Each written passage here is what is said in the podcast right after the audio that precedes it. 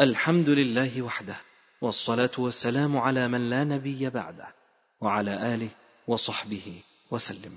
أما بعد فيسر إخوانكم في تسجيلات السلف الصالح بالإسكندرية أن يقدموا لكم هذه المادة والتي هي بعنوان سلسلة دين الحقد والخرافة لفضيلة الشيخ الدكتور محمد إسماعيل. والآن نترككم مع فضيلة الشيخ. الدرس الثاني عشر. المحاولات الجماعية للتقريب. المحاولات الجماعية للتقريب. المحاولات الجماعية الحمد لله رب العالمين. الرحمن الرحيم. مالك يوم الدين. والعاقبة للمتقين. ولا عدوان إلا على الظالمين. وأشهد أن لا إله إلا الله وحده لا شريك له. وأشهد أن محمدا عبده ورسوله. اللهم صل على محمد وعلى آل محمد كما صليت على آل إبراهيم إنك حميد مجيد.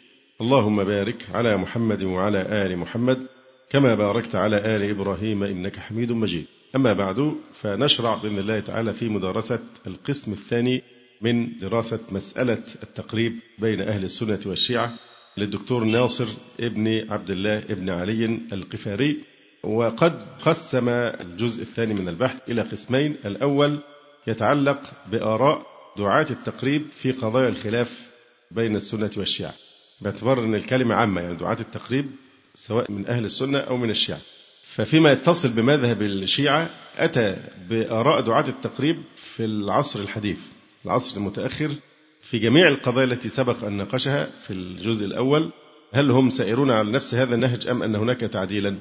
فيثبت أنهم سائرون على نفس الضلال ولكن ربما ترتفع نبرة التقية ولهم أساليب وحيل في تضليل الناس والتمويه على مذهبهم فيعني ناقش آراءهم فيما يتعلق بموضوع تحريف القرآن أو انحرافهم في تفسير القرآن أو دعواهم تنزل كتب إلهية بعد القرآن الكريم وموقفهم من السنة والإجماع وغلوهم في أئمتهم والغلو في قبورهم أيضا وغلوهم في مجتهديهم ودعواهم عدم شرعية أي حكومة إسلامية غير حكومة الإثنى عشرية في زعمهم أيضا أن الإمامة ركن من أركان الدين وأن منكرها كافر وغلو الشيعة في مدح نفسها والعصمة والرجعة والغيبة والبداء وموقفهم من الصحابة ومن التقية. فهو يأتي بمجموعة كبيرة من علماء الشيعة ودعاتها المعاصرين والمتأخرين ويثبت أنهم على نفس هذا المنهج القديم وربما تتغير الأساليب وتلتوي لكن الخلاصة أنها هي صدى لكل ضلالات مذهبهم الأساس. القسم الثاني فيما يتصل بدعاة التقريب من أهل السنة فناقش فيها محاولات التقريب وقسمها إلى محاولات في القديم ومحاولات في الحديث. محاولات القديم تكلم عن بعض المحاولات البسيطة في القرون القديمة ثم تكلم عن مؤتمر في غاية الأهمية وهو مؤتمر النجف ثم ناقش المحاولات المعاصرة فقسمها أيضا إلى محاولات جماعية وإلى محاولات فردية للتقريب. أما المحاولات الجماعية فقامت بها بعض الجمعيات مثل جماعة الأخوة الإسلامية ودار الإنصاف ودار التقريب بين المذاهب الإسلامية وقوم هذه المحاولات.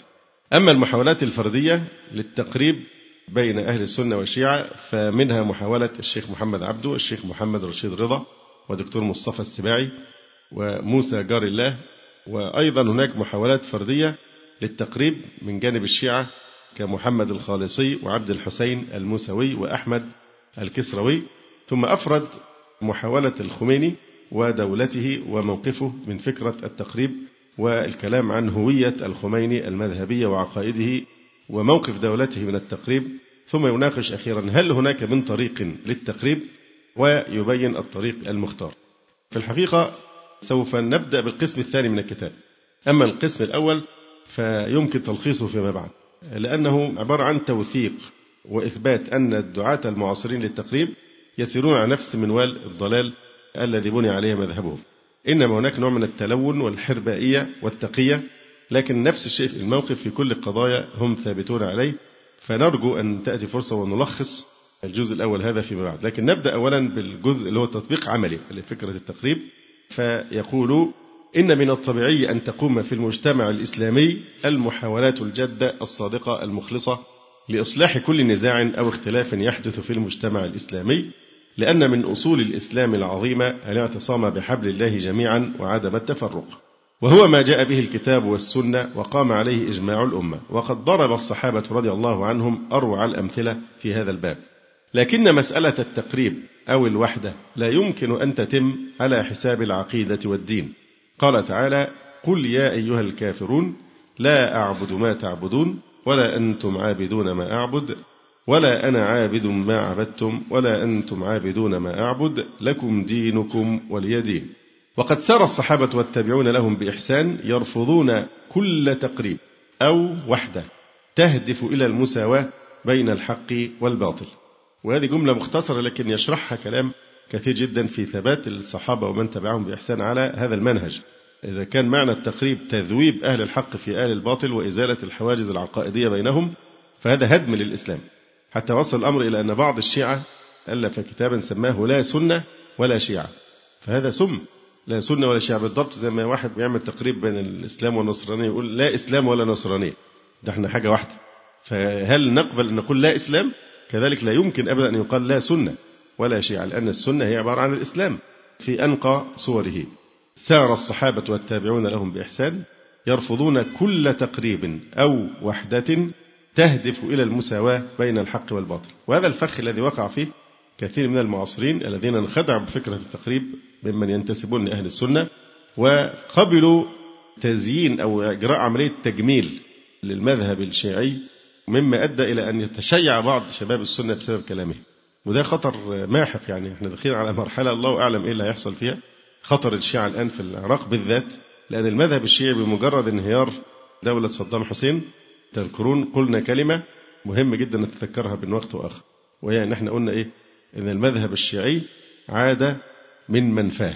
كان المذهب الشيعي أيام صدام ومن سبقه كان في المنفى اللي هي مدينة إيه؟ قم في إيران.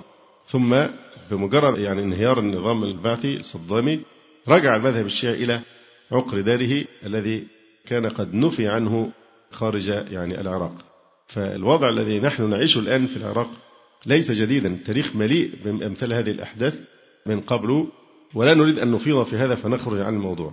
لكن لعل الأهم فريق نريد أن يستفيد من مثل هذا البحث هم هؤلاء الذين يصرون على أن ينخدعوا ويخدعوا المسلمين بضلالات الشيعة ويرفعوا شعار التقريب ويتهاونون في هذا الأمر الذي هو في غاية الخطورة على المسلمين. فأي وحدة أو أي تقريب يعني المساواة بين الحق والباطل فهذه جريمة في حق الإسلام. يقول وكانت هناك محاولات لإدخال الأفكار الأجنبية والعقائد الغريبة باسم الوحدة والتقريب في العقيدة الإسلامية. ويرى بعض المفكرين أن الدعوة إلى وحدة العقائد ترتد في أصولها الأولى إلى فرق غلاة الشيعة. ممن حاولوا المزج والتوفيق بين العقائد الإسلامية وأنظار وأفكار استمدوها من الأديان والفلسفات الأخرى كاليهودية والنصرانية والمجوسية والفلسفات اليونانية. فالتقوا في محاولتهم هذه مع ما عرف في الدوائر الغنوصية من ميل إلى الجمع والتلفيق. ثم تطورت النزعة على أيدي الفرق الباطنية من الإسماعيلية وجماعات إخوان الصفا والقرامطة. وقد واجه أئمة المسلمين هذه المحاولات وكشفوا باطلها. ولا شك أن كل دعوة إلى وحدة أو تقريب إن لم تقم على هدي من كتاب الله وسنة نبيه صلى الله عليه وسلم فإنها وحدة زائفة وتقريب خاضع. وكل اجتماع وائتلاف إن لم يكن اجتماعا على هدي الله واعتصاما بحبل الله فإن مآله الفشل. قال تعالى واعتصموا بحبل الله جميعا ولا تفرقوا. يعني لم يقل واعتصموا ولا تفرقوا. أو واعتصموا جميعا ولا تفرقوا وإنما قال واعتصموا بحبل الله. وقال سبحانه فإن تنازعتم في شيء فردوه إلى الله والرسول. ومحاولة التقريب بين أهل السنة والشيعة مسألة قديمة. ولم أرى من عني بتسجيل وقائعها ولا دراستها فهي متفرقة في مواضعها من كتب التاريخ. وفي كتب روادها وأصحابها. وقد أشار المستشرق جولد سيهر إلى بعض المحاولات المعاصرة وأشار إلى أن التاريخ لا يعدم مثل هذه المحاولات ولم يفصل. في هذا المبحث ليس من منهجنا الدراسة التاريخية البحتة لهذه القضية ولكننا نعتبر هذه الوقائع تجارب حية سنعرض الأمثلة المختارة منها بالعرض والتقويم وهذا سيكون مفيدا إن شاء الله تعالى لرواد الإصلاح وسيكون نافعا في سلوك منهج أوفق وأكمل في المستقبل. فمن مجموع هذه الأمثلة قد يوجد أسلوب متكامل للتقارب ويكون هناك رؤية واضحة وتصور سليم لعناصر الخطأ والصواب في هذه الوقائع إذا نظرنا إليها من خلال دراسة أصول الفريقين التي عرضنا لها. يبدأ أولا بذكر محاولات التقريب في القديم. يقول يرى الشيخ محمد أبو زهرة رحمه الله أن الطوسي وهو شيخ الشيعة ملقب عندهم بشيخ الطائفة وصاحب كتابين من أصولهم الأربعة في الحديث وكتابين من أصولهم الأربعة في الرجال. يقول أن الطوسي كان بشخصه أول من حاول التقريب الفكري والنفسي بين طائفة الاثني عشرية وجمهور المسلمين. بينما يرى الدكتور محمود بسيوني فودة أن دعوة التقريب لها جذورها القديمة. هتسمعوا كلام تفرحوا من أجله لكن الفرحة غالبا لا تتم. بنصطدم بعد كده بأشياء تهدم هذا الكلام. فالشيخ أبو زهرة بيقول إن الطوسي كان بشخصه أول من حاول التقريب الفكري والنفسي بين الشيعة والسنة. دكتور فودة يرى أن دعوة التقريب لها جذورها القديمة التي تمتد في نظره إلى القرن السادس الهجري وبالتحديد إلى شخصية الطبرسي وهو شيخ الشيعة الملقب عندهم بأمين الإسلام وصاحب تفسير مجمع البيان. ويرى أن هذا الرجل أول من وضع اللبنات الأولى للتقريب بين أهل السنة والشيعة في صورة علمية متسامحة ونفسية هادئة تركز على إزالة الهوة بين المسلمين. ويعني فودة بدعوة التقريب التي ينسبها للطبرسي هو ما سلكه في تفسيره مجمع البيان من تفسير لآيات القرآن معتمدا فيه على مصادر الفريقين ومتجنبا بعض مظاهر الغلو المعهودة عند الرافضة في الاعتقاد والتفسير. وقد سبقه إلى هذا المنهج الطوسي في تفسيره التبيان. وقد اعترف الطبرسي أنه يسير على نفس أسلوب الطوسي في التفسير. فمنهجهما في هذا واحد؟ ومعنى ذلك أن الطوسي أسبق في هذا المجال وأن هذا يتفق مع رأي أبي زهرة. وقد اعترف أحد كبار شيوخ الشيعة في القديم ابن طاووس وأحد كبار الشيعة في العصور الأخيرة وهو النوري الطبرسي أن تفسير التبيان للطوسي موضوع على أسلوب التقية. وعلى غاية المداراة للمخالفين. ومن الدليل أنه وضع على التقية أن الطوسي هذا يرفض الاحتجاج بروايات أهل السنة بل يرفض روايات زيد بن علي بن الحسين رضي الله عنه وهو من كبار أئمة أهل البيت. وأجمع أهل السنة على أنه من ثقات المسلمين ولكن الطوسي يرفض روايته لأنه ليس بجعفري. فكيف مع هذا يحتج الطوسي بروايات أهل السنة في تفسيره التبيان؟ إلا على أساس التقية ومحاولة نشر التشيع بين أهل السنة بالاحتجاج على أصوله من رواياتهم. فكانت حقيقة محاولة الطوسي في التقريب هو نشر عقيدة الرافضة بين جمهور المسلمين وفي البحار للمجلسي وهو أحد مصادرهم الثمانية. في الحديث باب مستقل في النهي عن الأخذ بروايات السنة إلا في حالة الاحتجاج عليهم. يبقى فعلا هم يحتجون أحيانا بروايات أهل السنة لكن لإلزامنا وللاحتجاج علينا في المناظرات. وقد سار الطبرسي على منوال الطوسي ومسلكه. وإذا كان الشيخ أبو زهرة يرى أن الطوسي الرافضي كان أول من دعا للتقريب فهذا صحيح باعتبار أنه قدم منهجا في هذا السبيل. وإلا فإن التاريخ يشير إلى حصول محاولات للتقارب بين السنة والشيعة في القرن الخامس الهجري حدثت أثناء الصراع العنيف الذي نشب بين الطائفتين في بغداد والذي بدأ في سنة ثمانية وثلاثين وثلاثمائة في ربيع الأول منها وذلك بحدوث فتنة بين أهل السنة والشيعة لأول مرة في تاريخ بغداد ثم توالت الفتن بينهما بعد ذلك يعني بدأت في 338 تكررت الفتن والصراعات بين السنة والشيعة في بغداد في سنة 406 408 421 422 425 439 443 444 445 447 478 481 482 486 510 وتقدروا ترجعوا للسوادات دي في إيه؟ في البداية والنهاية. ابن كثير ستجدون هذه الوقائع بالتفصيل. ومحاولات التخريب التي وقعت للقضاء على ذلك الصراع الدموي العنيف لا نعلم عن تفاصيلها شيئا. فهي مجرد إشارات نقلها بعض المؤرخين. مثلا مثلا 437 يقول ابن كثير في سنة 437 اتفق أهل السنة والشيعة على مواجهة اليهود في بغداد وقاموا بنهب دورهم وإحراق الكنيسة العتيقة التي لهم. ده كلام ابن كثير. ولم يفصل أكثر من ذلك. والأقرب أن هذا الاتفاق جرى من عوام الفريقين. يعني أكيد التقارب ده ما كانش فيه علماء ليه؟ لأن اليهود أهل ذمة والشرع لا يجيز أن تنهب دورهم وتحرق كنائسهم أو بيعهم. فالشرع لا يجيز ذلك. فأكيد اللي عملوا كده ناس من الإيه؟ العوام زي أيام الحادثة بتاعت رمضان لما قام بعض الناس من العوام بضرب الراهبات والاعتداء عليهن بالضرب. هل الشرع يجيز الاعتداء على المعتزل العبادة أو الرهبان؟ فالشاهد أن مثل هذا لا يصدر إلا عن شخص غير فقيه. فغالبا مثل هذه التصرفات كانت اتفاق بين العوام عوام السنة مع عوام الشيعة. لكن هذا الاتفاق ما لبث أن انتهى سريعا ففي سنة 439 وقعت فتنة بين الروافض والسنة ببغداد قتل فيها خلق كثير. لكن بعد ذلك حدث وفاق وتصالح مرة أخرى. فيذكر ابن كثير أنه في سنة 442 اصطلح الروافض والسنة ببغداد وذهبوا كلهم لزيارة مشهد علي ومشهد الحسين وترضوا أي الروافض في الكرخ على الصحابة كلهم وترحموا عليه وصلوا في مساجد السنة. وتواد الفريقان وتحابوا. أنتم سعداء بهذا الكلام؟ نشوف بقى ابن كثير بيعلق بيقول إيه؟ وهذا عجيب جدا إلا أن يكون من باب التقية. ابن كثير مش قادر يصدق يعني فلازم يعلق طبعا. فدايما نشوف العلماء اللي عنده بصيرة وفاهم نفسية هؤلاء الناس صعب أنه ينخدع. فبيقول هنا ابن كثير وترضوا أي الروافض في الكرخ على الصحابة كلهم وترحموا عليه وصلوا في مساجد السنة وتواد الفريقان وتحابوا. قال ابن كثير وهذا عجيب جدا إلا أن يكون من باب التقي أما الذهبي فعلق على هذا الاتفاق قائلا وهذا شيء لم يعهد من دهر. والدليل على أنه تقي أنه بعد ذلك بسنة واحدة أي في سنة 43 وأربعمائة قام الروافض ونصبوا أبراجا وكتبوا عليها بالذهب محمد وعلي خير البشر. فمن رضي فقد شكر ومن أبى فقد كفر. وهذا تكفير لمن قدم الخلفاء الثلاثة على علي وهم صحابة رسول الله صلى الله عليه وسلم. وتنزيل لعلي رضي الله عنه منزلة أفضل الرسل والأنبياء.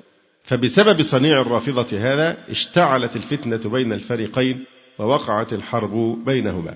ثم عاد التصالح بين الفريقين مرة ثالثة. وأشار إلى ذلك بعض المؤرخين في سنة ثمان وثمانين وأربعمائة.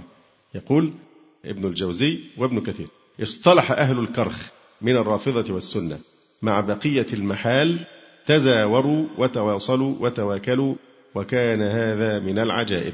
هذا ما ذكرته كتب التاريخ التي اطلعنا عليها من حوادث الوفاق والتآلف وكانت هذه المحاولات في خضم الأحداث الكبيرة العنيفة من الصراع بين الطائفتين.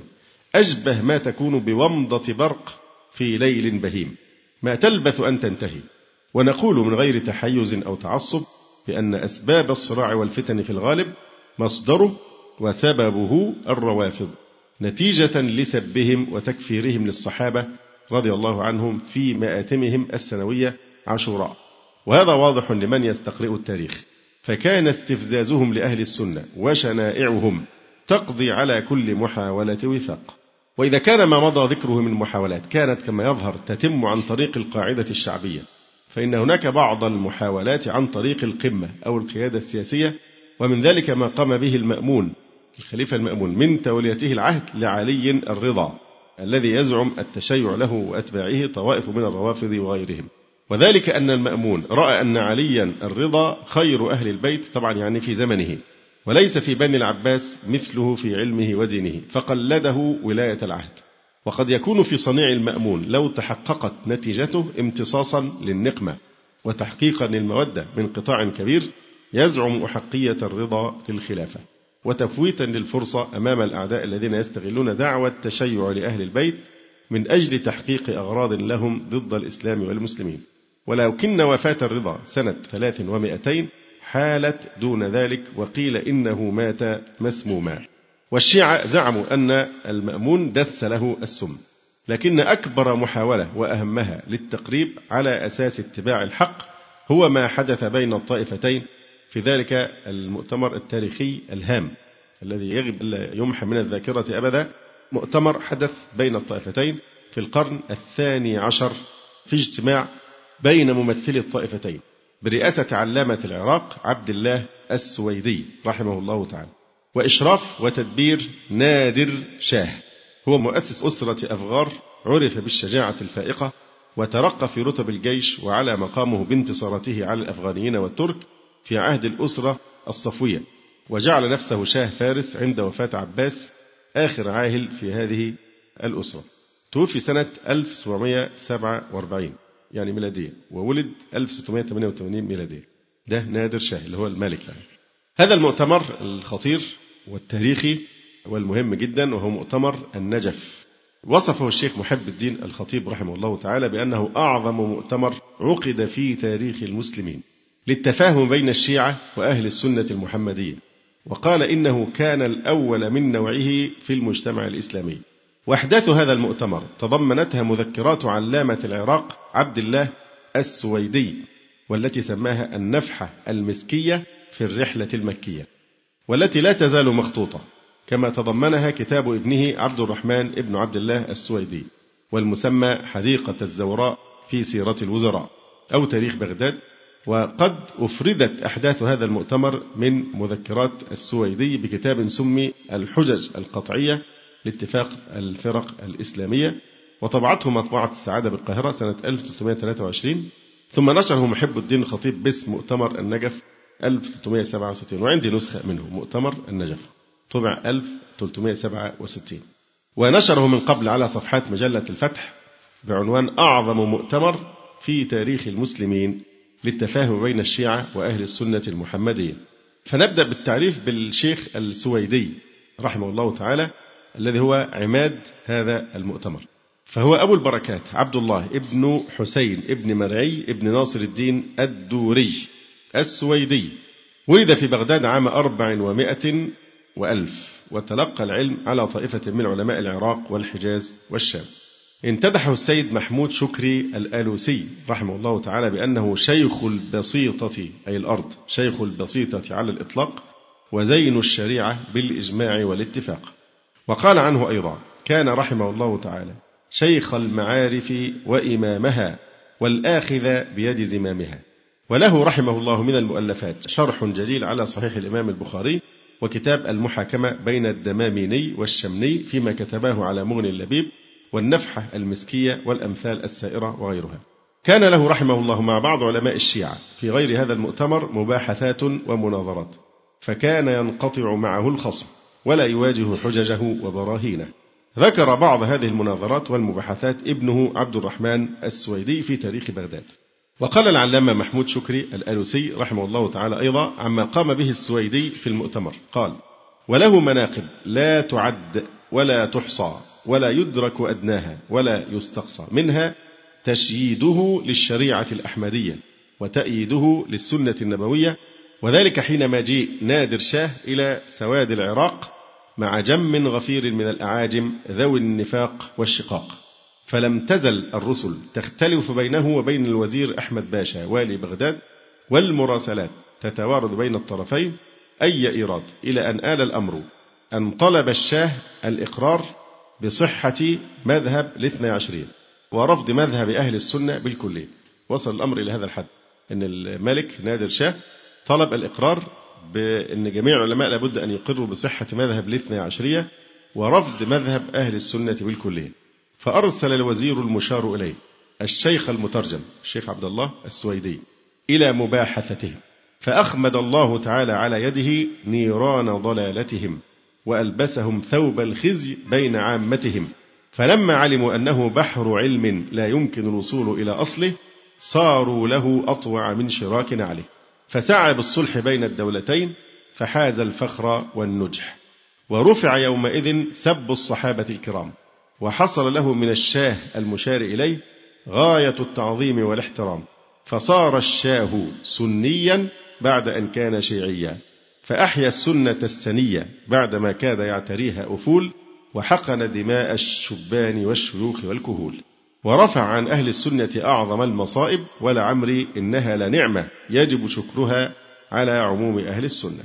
وقد توفي رحمه الله يوم السبت حادي عشر شوال سنة أربع وسبعين ومائة وألف. أما مؤتمر النجف ففي يوم الخميس الخامس والعشرين من شوال سنة 1156 عقد في النجف وفي الموضع الذي تحت المسقف الذي وراء الضريح المنسوب إلى الإمام علي رضي الله عنه عقد هذا المؤتمر برئاسة علامة العراق عبد الله السويدي وبحضور مجتهد الشيعة في إيران والنجف. وعلماء من أهل السنة والجماعة في أردلان ولاية من ولايات إيران الغربية والأفغان وما وراء النهر. فمن إيران حضر نحو سبعين عالما ما فيهم سني إلا مفتي أردلان وعلى رأس شيوخ الرافضة عظيمهم الديني الملا باشي علي أكبر. وحضر علماء الأفغان وهم سبعة وعلماء ما وراء النهر وهم سبعة أيضا. وكان نادر شاه هو أعظم ملوك إيران في العصور الأخيرة. يرعى هذا المؤتمر ويراقب أعماله. وقد اجتمع للاستماع لوقائع المؤتمر أعداد كبيرة من العجم والعرب والتركستان. قال السويدي إنه يبلغ عددهم نحو الستين ألفا. وكان انعقاد هذا المؤتمر بعد أحداث دامية. جرت على يد نادر شاه حيث قام بالاستيلاء على الهند وتركستان وبخارى وبلخ وأصفهان فأطاعته الأفغان والتركستان كما أن جميع أهل إيران أطاعوه وكان لهم مع الدولة العثمانية حروب ومواقف وحاصر بغداد والبصرة وكركوك وغيرها. فصارت مملكته. نتيجة الاتساع الدولة صار رعاية الدولة يعني إيه صارت المملكة تضم الشيعة كما تضم إيه؟ سنة أيضا باعتبار هذا التوسع الذي حصل. فكان الصراع الذي يحدث بين السنة والشيعة في مملكته هو الذي حدا بنادر شاه لعقد هذا المؤتمر للتفاهم بين الطائفتين. وهذا ما صرح به نادر شاه للسويدي في قوله له أتدري لما أردتك؟ قال السويدي لا. فقال نادر إن في مملكتي فرقتين تركستان وأفغان يقولون للإيرانيين أنتم كفار فالكفر قبيح. ولا يليق أن يكون في مملكتي قوم يكفر بعضهم بعضا. فالآن أنت وكيل من قبلي. ترفع جميع المكفرات وتشهد على الفرقة الثالثة بما يلتزمونه. وكل ما رأيت أو سمعت تخبرني وتنقله لأحمد خان. ويذكر السويدي. إنه قيل له قبل شخوصه إلى نادر شاه. إنه أي نادر شاه يريد عالما مع علماء يبحث مع العجم في شأن مذهب الشيعة ويقيم الدلائل على بطلانه والعجم يقيمون الدلائل على صحته. فإن غلب عالمنا يجب أن يقر ويصدق. مباراة. بس اللي يغلب يلتزم إيه؟ ينضم لدين الغالب والمغلوب ينضم للغالب يذوب في دينه وتنتهي بقى الصراعات وهذه الأشياء. ويذكر السويدي أنه حينما كلف بهذه المهمة كان وقع التكليف عليه شديدا حتى إنه يقول وقف شعري وارتعدت فرائصي. وسبب ذلك أنه يرى أن الروافض أهل عناد ومكابرة ولا سيما أنهم في عز من أمرهم لهم الغلبة السياسية والقوة. وأن السبيل للتفاهم معهم عسير لعدم الالتقاء معهم في مصادر التلقي. يقول رحمه الله تعالى كيف تحصل المباحثة معهم وهم ينكرون كل حديث عندنا فلا يقولون بصحة الكتب الستة ولا غيرها. وكل آية أحتج بها يؤولونها ويقولون الدليل إذا تطرقه الاحتمال يبطل به الاستدلال. كما أنهم يقولون شرط الدليل أن يتفق عليه الخصمان. لهذا فإنه طلب الإعفاء من هذه المهمة وتكليف عالم آخر بهذا الأمر فلم يوافق على طلبه فعزم وتوكل على الله. ويذكر أنه في مسيره أثناء السفر كان يفكر كثيرا ويصور المسائل والدلائل من الطرفين ويتخيل أجوبتها حتى قال إني صورت أكثر من مئة دليل وعلى كل دليل جعلت جوابا أو جوابين أو ثلاثة على حسب الشبه ومظنتها. وكان يرتب الخطط ويضع التدابير وقبل انعقاد هذا الاجتماع وبعده كان للسويدي جلسة مباحثة مع كبير مجتهد الشيعة الملا باشي. استطاع السويدي أن يقيم عليه الحجة. وطبعا دي تعتبر يعني إيه؟ مرحلة تدريبية تسخين يعني. بنقرأ في الجراد يعني بيقعدوا يجيبوا خبراء ويشوفوا الفريق ده لما بيلعب بيعمل إزاي وكل لاعب له خصائصه إيه وحيله الدفاعية إلى آخره عشان يستفيد منها في المباراة الأكبر. نفس الشيء فعله السويدي هنا إنه جلس مع العالم الكبير قبل المؤتمر بحيث يتناقش معه ويعرف مواقف الضعف وكيف يرد إلى آخره. وفي نفس الوقت التخطيط واضح جدا كان مشغولا جدا حتى أثناء السفر بإيه؟ بإيراد الأدلة وكيف يردون عليها وكيف يحصل يعني المناظرة. وخلال مباحثاته مع كبير مجتهد الشيعة الملا باشي استطاع السويدي أن يقيم عليه الحجة وذلك بإثارته لثلاث مسائل لا تملك الشيعة عليها جوابا مقنعا. يقول السويدي الأولى والثانية وهذه جلسة ما قبل المؤتمر. قول السويدي لكبير شيوخ الشيعة فالسويدي قال بقى للملا باشا أريد أن أسألك عن مسألتين لا تستطيع أهل الشيعة الجواب عنهما. برضه دي حرب نفسية. ده نوع من التأثير عليه قبل ما يتكلم. يعني هسألك سؤال ومش هتقدر تجاوبه. فدي نوع من الحرب النفسية اللي بتحصل برضه بين المتنافسين. قال له السويدي أريد أن أسألك عن مسألتين. لا تستطيع أهل الشيعة الجواب عنهما. فقال وما هما؟ قلت الأولى كيف حكم الصحابة عند الشيعة؟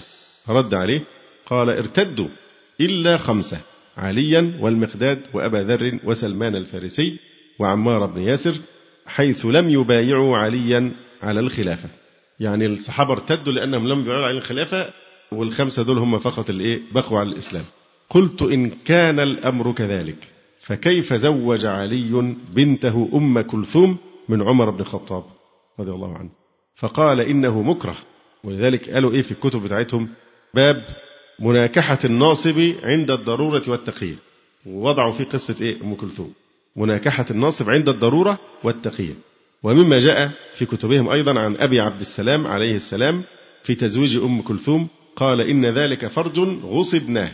أخذ منا غصبا وبالإكراه. فقال إنه مكره. قلت والله إنكم اعتقدتم في علي منقصة لا يرضى بها أدنى العرب. فضلا عن بني هاشم الذين هم سادات العرب وأكرمها أرومة وأعلاها نسبا وأعظمها مروءة وحمية. وإن أدنى العرب يبذل نفسه دون عرضه ويقتل دون حرمه ولا تعز نفسه على حرمه وأهله. فكيف تثبتون لعلي وهو الشجاع الصنديد؟ ليث بني غالب أسد الله في المشارق والمغارب مثل هذه المنقصة التي لا يرضى بها أجلاف العرب. بل كم رأينا من قاتل دون عياله فقتل. خاصة هم عندهم اعتقاد في الأئمة أن الأئمة لا يموتون إلا إيه؟ إلا باختيار منهم. فهم آمنون. واضح في الكافي بيقول إيه؟ باب أن الأئمة عليهم السلام يعلمون متى يموتون وأنهم لا يموتون إلا باختيار منهم. بمعنى أن لو علي بن أبي طالب قاتل في سبيل منع عمر من التزويج أم كلثوم فمش هيموت إلا باختياره إلا إذا اختار أن هو يموت في القتال ده. فمعناه أنه آمن من الموت فما الداعي للتقية في هذه الحالة. واضح؟ دي طبعا الكلام اللي جاي ده ما تستغربوش منه لأن دي عقلية الشيعة دين الخرافة والسفاهة.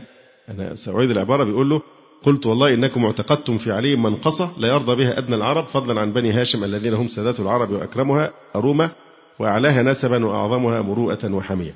وإن أدنى العرب يبذل نفسه دون عرضه ويقتل دون حرمه ولا تعز نفسه على حرمه وأهله. فكيف تثبتون لعلي؟ لأنه يعني بيوصفوا عليه بالشجاعة وأن الإسلام لم يقم إلا بسيفه. وهو الشجاع الصنديد ليث بني غالب أسد الله في المشارق والمغارب. كيف تنسبون له مثل هذه المنقصة التي لا يرضى بها أجلاف العرب؟ بل كم رأينا من قاتل دون عياله فقتل. قال بص الرد بقى هنا يحتمل أن تكون زفت لعمر جنية تصورت بصورة أم كلثوم. قلت هذا أشنع من الأول فكيف يعقل مثل هذا؟ ولو فتحنا هذا الباب لانسدد جميع أبواب الشريعة. حتى لو أن الرجل جاء إلى زوجته لاحتمل أن تقول أنت جني تصورت بصورة زوجي فتمنعه من الإتيان إليها. فإن أتى بشاهدين عدلين على أنه فلان لاحتمل أن يقال فيهما إنهما جنيان تصورا بصورة هذين العدلين وهلم جرا. ويحتمل أن يقتل الإنسان أحدا أو يدعي عليه بحق. فله أن يقول ليس المطالب أنا في هذه الحادثة بل يحتمل أن يكون جنيا تصور بصورتي. ويحتمل أن يكون جعفر الصادق الذي تزعمون أن عبادتكم موافقة لمذهبه جنيا تصور بصورة أبي عبد الله جعفر الصادق. وألقى إليكم هذه الأحكام الثابتة. فده نموذج من نماذج التفكير عند الشيعة وطريقتهم في المناظرة المسألة الثانية ثم قلت له ما حكم أفعال الخليفة الجائر؟ الإمام السويدي رحمه الله تعالى قال لهذا الملا إيه؟ باشا ما حكم أفعال الخليفة الجائر؟ هل هي نافذة عند الشيعة؟ فقال لا تصح ولا تنفذ. فقلت أنشدك الله. من أي عشيرة أم محمد بن الحنفية ابن علي بن أبي طالب؟ فقال من بني حنيفة. فقلت من سبي بني حنيفة؟ شوف الروغان هو من بني حنيفة. فرد عليه السويدي قال له من سبي بني حنيفة؟ قال لا أدري. طبعا هو كذاب. من لا يعرف أنها من سبي أبي حنيفة؟ قال بعض الحاضرين من علمائهم سباهم أبو بكر رضي الله تعالى عنه. فقلت كيف ساغ لعلي أن يأخذ جارية من السبي ويتولدها؟ والإمام على زعمكم لا تنفذ أحكامه لجوره والاحتياط في الفروج أمر مقرر. فقال لعله استوهبها من أهلها فيعني أهلها هم اللي زوجوه بها. قلت يحتاج هذا إلى دليل فانقطع والحمد لله. المسألة الثالثة وجرى البحث فيها بعد نهاية المؤتمر. يقول السويدي واجتمعت مع الملا باشي عصر يوم الجمعة وتذاكرنا في خصوص مذهب الجعفرية مذهب جعفر الصادق. فقلت إن المذهب الذي تتعبدون عليه باطل لا يرجع إلى اجتهاد مجتهد. فقال هذا هو اجتهاد جعفر الصادق. هو جعفر الصادق مجتهد عند الشيعة؟ لا جعفر الصادق عندهم إيه؟ مشرع. كلام مثل كلام الله وكلام الرسول كما ذكرنا من قبل. فهو الكلمة دي مش ماشية مع الخط الشيعي وطبيعة الاعتقاد الشيعي في جعفر لأن الأئمة عندهم إيه؟ مشرعون لا مجتهدون. وقولهم كقول الرسول صلى الله عليه وسلم في زعمهم. فقلت إن المذهب الذي تتعبدون عليه باطل لا يرجع إلى اجتهاد مجتهد فقال هذا هو اجتهاد جعفر الصادق. فقلت ليس لجعفر الصادق فيه شيء وأنتم لا تعرفون مذهب جعفر الصادق. فإن قلتم إن في مذهب جعفر الصادق تقية فلا أنتم ولا غيركم يعرف مذهبه. لاحتمال أن كل مسألة كل مسألة فقهية يتكلم فيها يحتمل أن تكون تقية. فإنه بلغني عنكم أن له في البئر إذا وقعت فيه نجاسة ثلاثة أقوال. أحدها أنه سئل عنها فقال هي بحر لا ينجسه شيء. ثانيها أنها تنزح كلها. ثالثها ينزح منها سبعة دلاء أو ستة. دلاء جمع دلو. فقلت لبعض علمائكم كيف تصنعون بهذه الأقوال الثلاثة؟ فقال مذهبنا. أن الإنسان إذا صارت له أهلية الاجتهاد يجتهد في أقوال جعفر الصادق فيصحح واحدا منها. فقلت وما يقول في الباقي؟ يعني هما ثلاث روايات متناقضة. وده اجتهاد جعفر الصادق. تاخدوا منها أني واحدة؟ قال له لو واحد عنده أهلية الاجتهاد يختار واحد منها ويصححه. فقلت وما يقول في الباقي؟ قال يقول إنها تقية. فقلت إذا اجتهد واحد فصحح غير هذا القول. عالم تاني اجتهد وقال لا المذهب الثاني هو الصح مش الأول. فما يقول في القول الذي صححه المجتهد الأول؟ قال يقول إنها تقية. فقلت إذا ضاع مذهب جعفر الصادق. إذ كل مسألة تنسب له يحتمل أن تكون تقية. إذ لا علامة تميز بين ما هو للتقية وبين غيره فانقطع ذلك العالم. فما جوابك أنت؟ فانقطع هو أيضا. ولهذا شيخهم صاحب الحدائق قرر بأنهم بسبب التقية لا يعلمون من أحكام دينهم إلا القليل. هذا عالم من علمائهم يقول فلم يعلم من أحكام الدين على اليقين إلا القليل لامتزاج أخباره بأخبار التقية كما قد اعترف بذلك ثقة الإسلام محمد بن يعقوب الكليني حتى إنه تخطأ العمل بالترجيحات المروية عند تعارض الأخبار والتجأ إلى مجرد الرد والتسليم للأئمة الأبرار. ثم قلت له فإن قلتم ليس في مذهب جعفر الصادق تقية فهو ليس المذهب الذي أنتم عليه لأنكم كلكم تقولون بالتقية. فانقطع الملا باشي. ثم ذكرت له دلائل غير هذا تدل على أن الذي في أيديهم ليس بمذهب جعفر الصادق. ثم يذكر وقائع المؤتمر. مؤتمر في اليوم الأول. اجتمع العلماء من السنة والشيعة. وقد ذكر السويدي معظم أسمائهم وحضر للاستماع لما يقع حشد كبير من العرب والعجم وتركستان قلنا حوالي ستين ألفا. وكانت أحداث الاجتماع تنقل لنادر شاه بواسطة مخبرين كل لا يعلم عن صاحبه فلا ينقل إليه إلا الواقع. ناس كل واحد ما يعرفش الثاني بحيث إيه؟ يقارن الروايات ويتأكد من صدق ما وقع. وفي هذا الاجتماع قرر علماء الشيعة ومجتهدوهم جميعا وعلى رأسهم كبير مجتهديهم الملا باشي.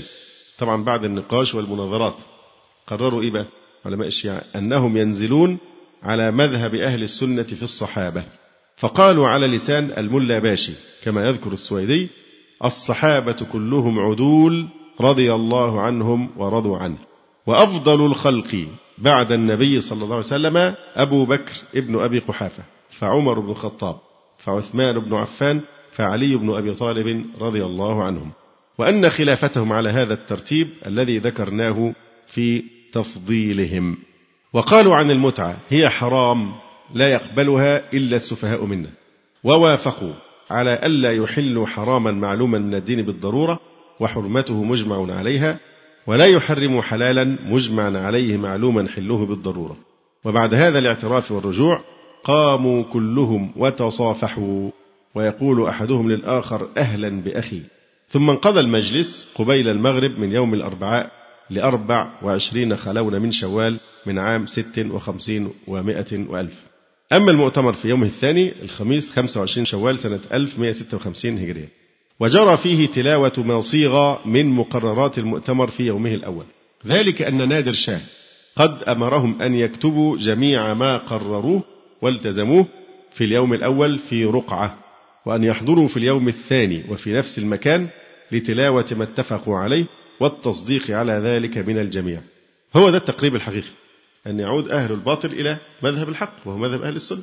هو ده معنى الوحيد للصحيح للتقريب. وكانت جريرة المقررات مكتوبة في اللغة الفارسية وقد أمر الملا باشي مفتي الركاب أقا حسين أن يقرأها قائما على رؤوس الأشهاد وكان مضمونها. إن الله اقتضت حكمته إرسال الرسل فلم يزل يرسل رسولا بعد رسول حتى جاءت نبوة نبينا محمد المصطفى صلى الله عليه وسلم. ولما توفي وكان خاتم الأنبياء والمرسلين اتفقت الأصحاب ده كلام من ملا باشا اتفقت الأصحاب رضي الله عنهم على أفضلهم وخيرهم وأعلمهم أبي بكر الصديق ابن أبي قحافة رضي الله تعالى عنه. فأجمعوا واتفقوا على بيعته فبايعه كلهم حتى الإمام علي ابن أبي طالب رضي الله عنه بطوعه واختياره من غير جبر ولا إكراه. فتمت له البيعة والخلافة وإجماع الصحابة رضي الله عنهم حجة قطعية. وقد مدحهم الله في كتابه المجيد فقال والسابقون الأولون من المهاجرين والأنصار. وقال الله تعالى لقد رضي الله عن المؤمنين إذ يبايعونك تحت الشجرة. وكانوا إذ ذاك سبعمائة صحابي وكلهم حضروا بيعة الصديق. ثم عهد أبو بكر الصديق بالخلافة لعمر بن الخطاب فبايعه الصحابة كلهم حتى الإمام علي بن أبي طالب. ثم إن عمر رضي الله عنه جعل الخلافة شورى بين ستة أحدهم علي بن أبي طالب فاتفق رأيهم على عثمان بن عفان. ثم استشهد عثمان في الدار ولم يعهد فبقيت الخلافة شاغرة. فاجتمع الصحابة في ذلك العصر على علي بن أبي طالب رضي الله عنه. وكان هؤلاء الأربعة في مكان واحد وفي عصر واحد. لم يقع بينهم تشاجر ولا تخاصم ولا نزاع بل كان كل منهم يحب الآخر ويمدحه ويثني عليه. فاعلموا أيها الإيرانيون أن فضلهم وخلافتهم على هذا الترتيب. فمن سبهم أو انتقصهم فماله وولده وعياله ودمه حلال للشه وعليه لعنة الله والملائكة والناس أجمعين. وكنت كنت ده اللي بتكلم هنا الملك نفسه نادر شاه. وكنت شرطت عليكم حين المبايعة في صحراء مغان عام 1148 رفع السب. فالآن رفعته. فمن سب قتلته. اللي يسب الصحابة. فمن سب قتلته. ويعني تخيلوا المشكلة من المشاكل الرئيسية جدا بينهم يا جماعة عايزينكم توقفوا السب.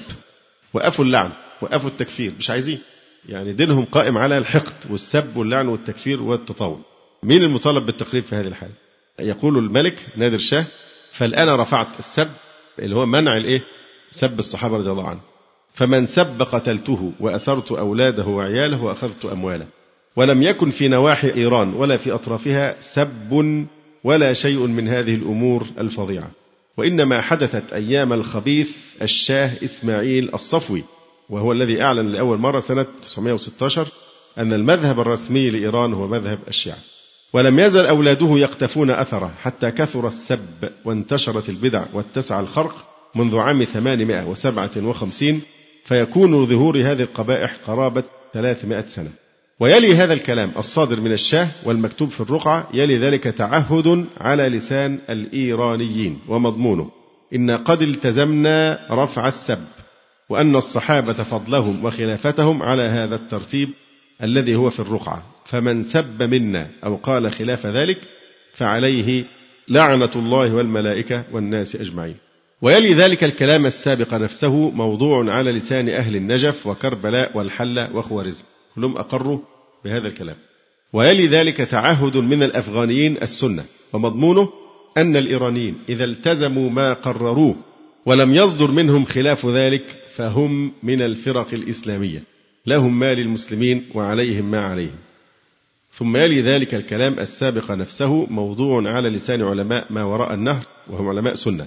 ثم صادق الجميع على ما جاء في الرقعة كل وضع خاتمه تحت الكلام الذي يخصه.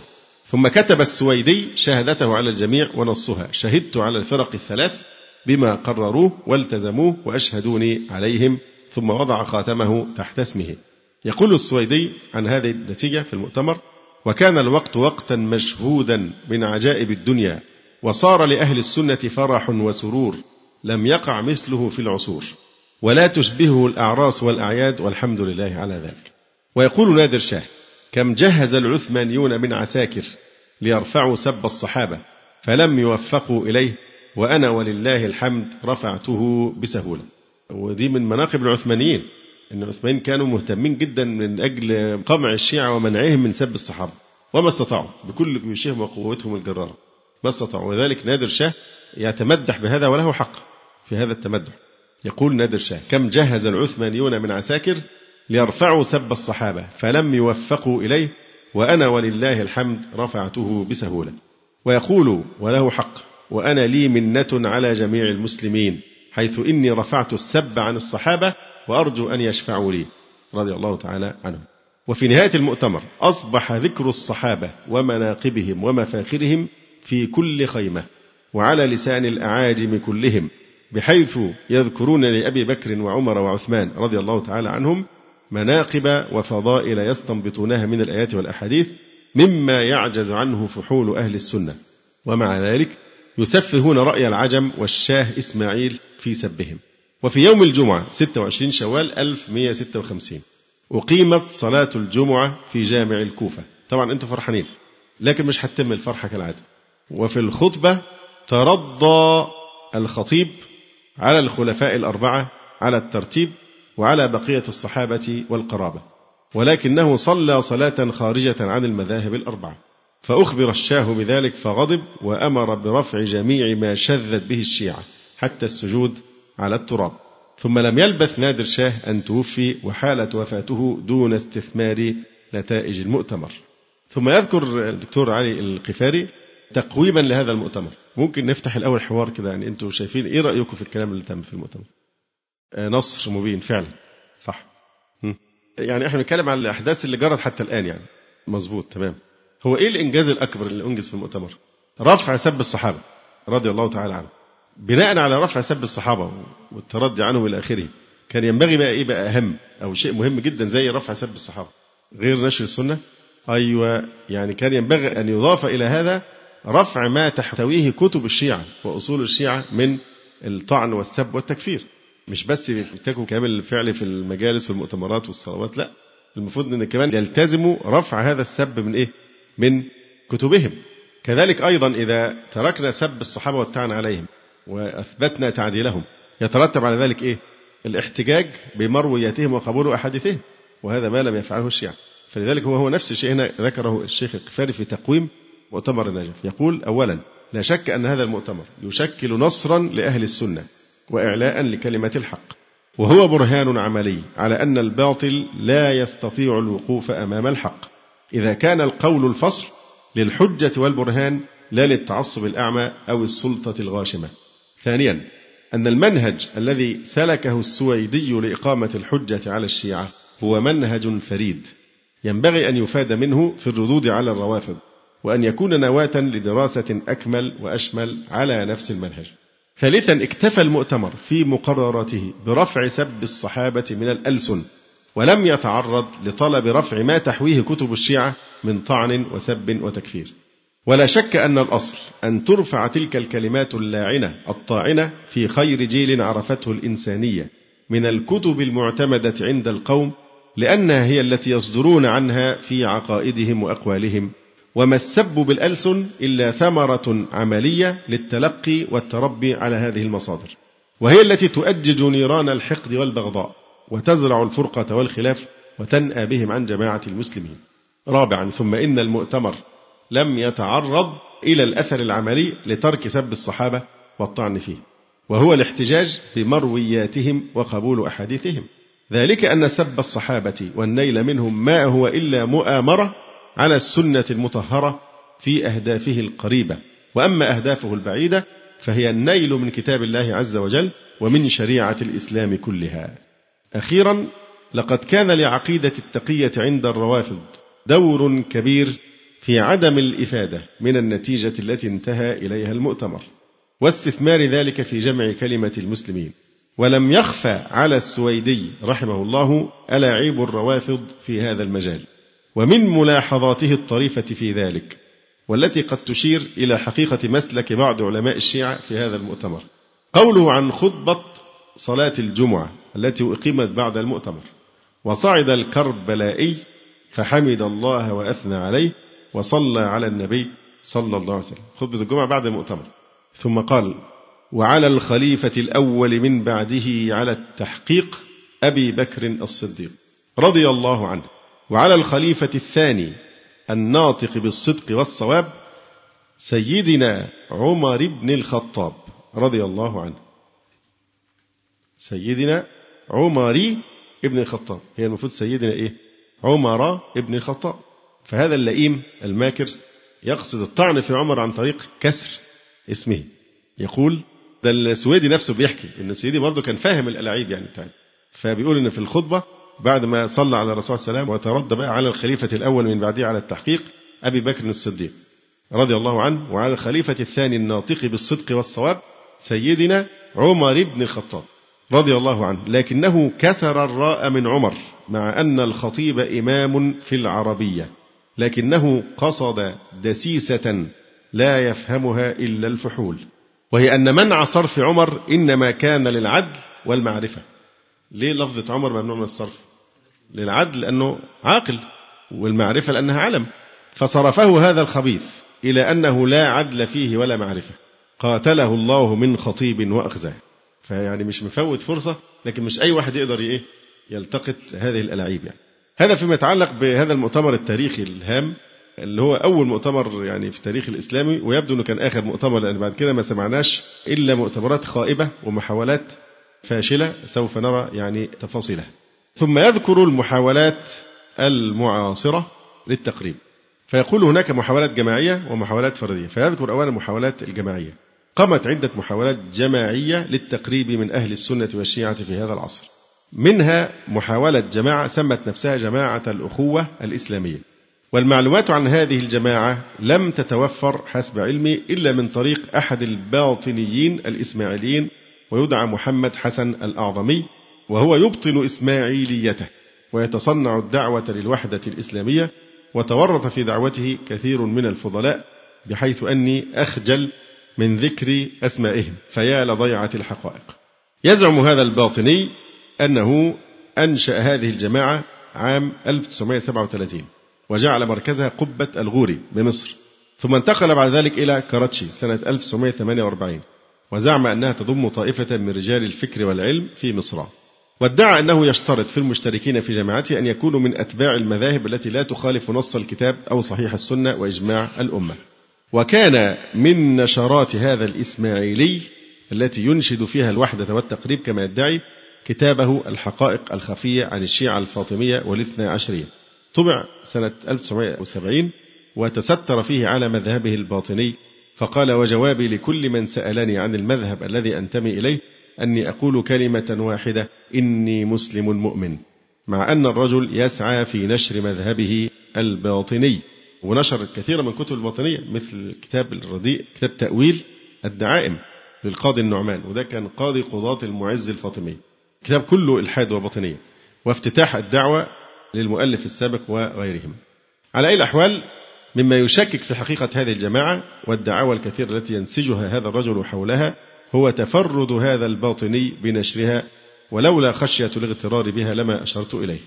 ثانيا دار الإنصاف تأسست كما يقول بعض أعضائها عام 1366 هجرية من فريق أهل التقوى والصلاح وكان من خطتها فهم المذاهب الإسلامية على منهاج دار تقريب المذاهب الإسلامية في مصر أصدروا كتاب الإسلام بين السنة والشيعة في جزئين بنوه على أصل خاطئ وهو أن الرافضة فئة اندرست وهم الذين يكرهون الصحابة. أما الشيعة فيحبون الشيخين ويترضون على الصحابة. طبعا ده يعني وهم. أما الشيعة هل يحبون الصحابة أم لا؟ فده كلمنا عليه يعني بالتفصيل. أما أن الرافضة غير الشيعة فهذا ما يرده الشيعة أنفسهم. وقد عقد شيخهم المجلسي بابا في تأكيد هذا في كتابه البحار بعنوان باب فضل الرافضة ومدح التسمية بها. كما أن عددا من شيوخ الشيعة المعاصرين يؤكدون أن هذه التسمية خاصة بهم. الخميني نفسه له كتاب اسمه دروس في الجهاد والرفض. أيضا الرافضي طالب الرفاعي يعتبر مصطلح الرافضة هو التعبير السليم الذي ينطبق عليه. محاولة ثالثة وهي أخطر أخطر وأسوأ المحاولات وأبعدها أثر دار التقريب بين المذاهب الإسلامية. يقول لكن أبرز هذه المحاولات وأهمها وأكبرها والتي تستحق أن نعرض لها بشيء من التفصيل وأن نخصها بالدراسة والتقويم هي محاولة جماعة التقريب بين المذاهب الإسلامية في مصر. هذه المحاولة دعا إليها شيخ رافضي من قم بإيران ويدعى محمد تقي القمي ففي عام 1364 استجابت لدعوته ثلة من علماء مصر ومن زيدية اليمن وقد اتخذ لها مقرا في القاهرة باسم دار التقريب بين المذاهب الإسلامية. ثم قامت الجماعة بإصدار مجلة باسم رسالة الإسلام لخدمة أغراضها. طبعا كان دايما يقيموا فرع للتقريب في القاهرة وما يقيموش في طهران فرعا إيه؟ مقابلا. ويرأس تحرير مجلة رسالة الإسلام الشيخ محمد محمد المدني عميد كلية الشريعة بالأزهر طبعا ابنه حاليا رئيس قسم الطب النفسي في جامعة الأزهر. صدر العدد الأول منها في ربيع الأول سنة 1368 وتوقفت بصدور آخر عدد منها في 17 رمضان 1392 ولم تكن منتظمة الصدور في آخر عهدها ومجموع ما صدر من عدها 60 جمعت في 16 مجلدا. حملت إلينا مجلة الأزهر وثيقة هامة. لأحد كبار أعضاء جماعة التقريب وأحد المشاركين في نشأة الجماعة وهو الشيخ عبد اللطيف محمد السبكي عضو جماعة كبار العلماء. يصف لنا نشأة الجماعة وخط سيرها والهدف الذي تسعى لتحقيقه. يقول جماعة التقريب بين المذاهب الإسلامية. نشط في تكوين هذه الجماعة شيخ شيعي يقيم في مصر لعهد قريب أو بعيد. وقد استجاب لدعوته ثلة كريمة من رجالات مصر ولم يكن يسع مسلما أن يتخلف عن تلبية الدعوة لتجديد وحدة المسلمين التي هتف بها القرآن أول ما هتف واعتصموا بحبل الله جميعا ولا تفرقوا. وإن الذين فرقوا دينهم وكانوا شيعا لست منهم في شيء. جذبتني هذه الدعوة فشرفت بالعضوية المتواضعة بين أولئك الأمجاد. فماذا أجدت جماعتنا وقد مضى عليها أربع سنوات تقريبا. نشطت في صدر عهدها إلى تعاقب الاجتماعات فمرة للتعارف واختيار الرئيس والوكيل والسكرتير إلى آخره ومرة ثانية لاستقبال ضيف شرقي مسلم سيزور دارنا دار التقريب. وثالثة لسماع رسائل وردت من جهات إسلامية ومن بينها رسالة من النجف مركز الشيعة يطلب مراسلوها كلمة تلقى هناك في الذكرى الموسمية للإمام الحسين بن علي رضي الله عنهما.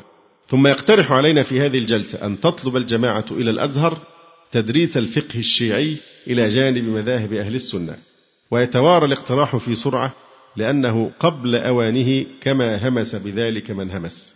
وبعد ذلك توقفت الاجتماعات وانحصرت الجهود في مجلة تصدرها دار التقريب هذه وتسميها رسالة الإسلام.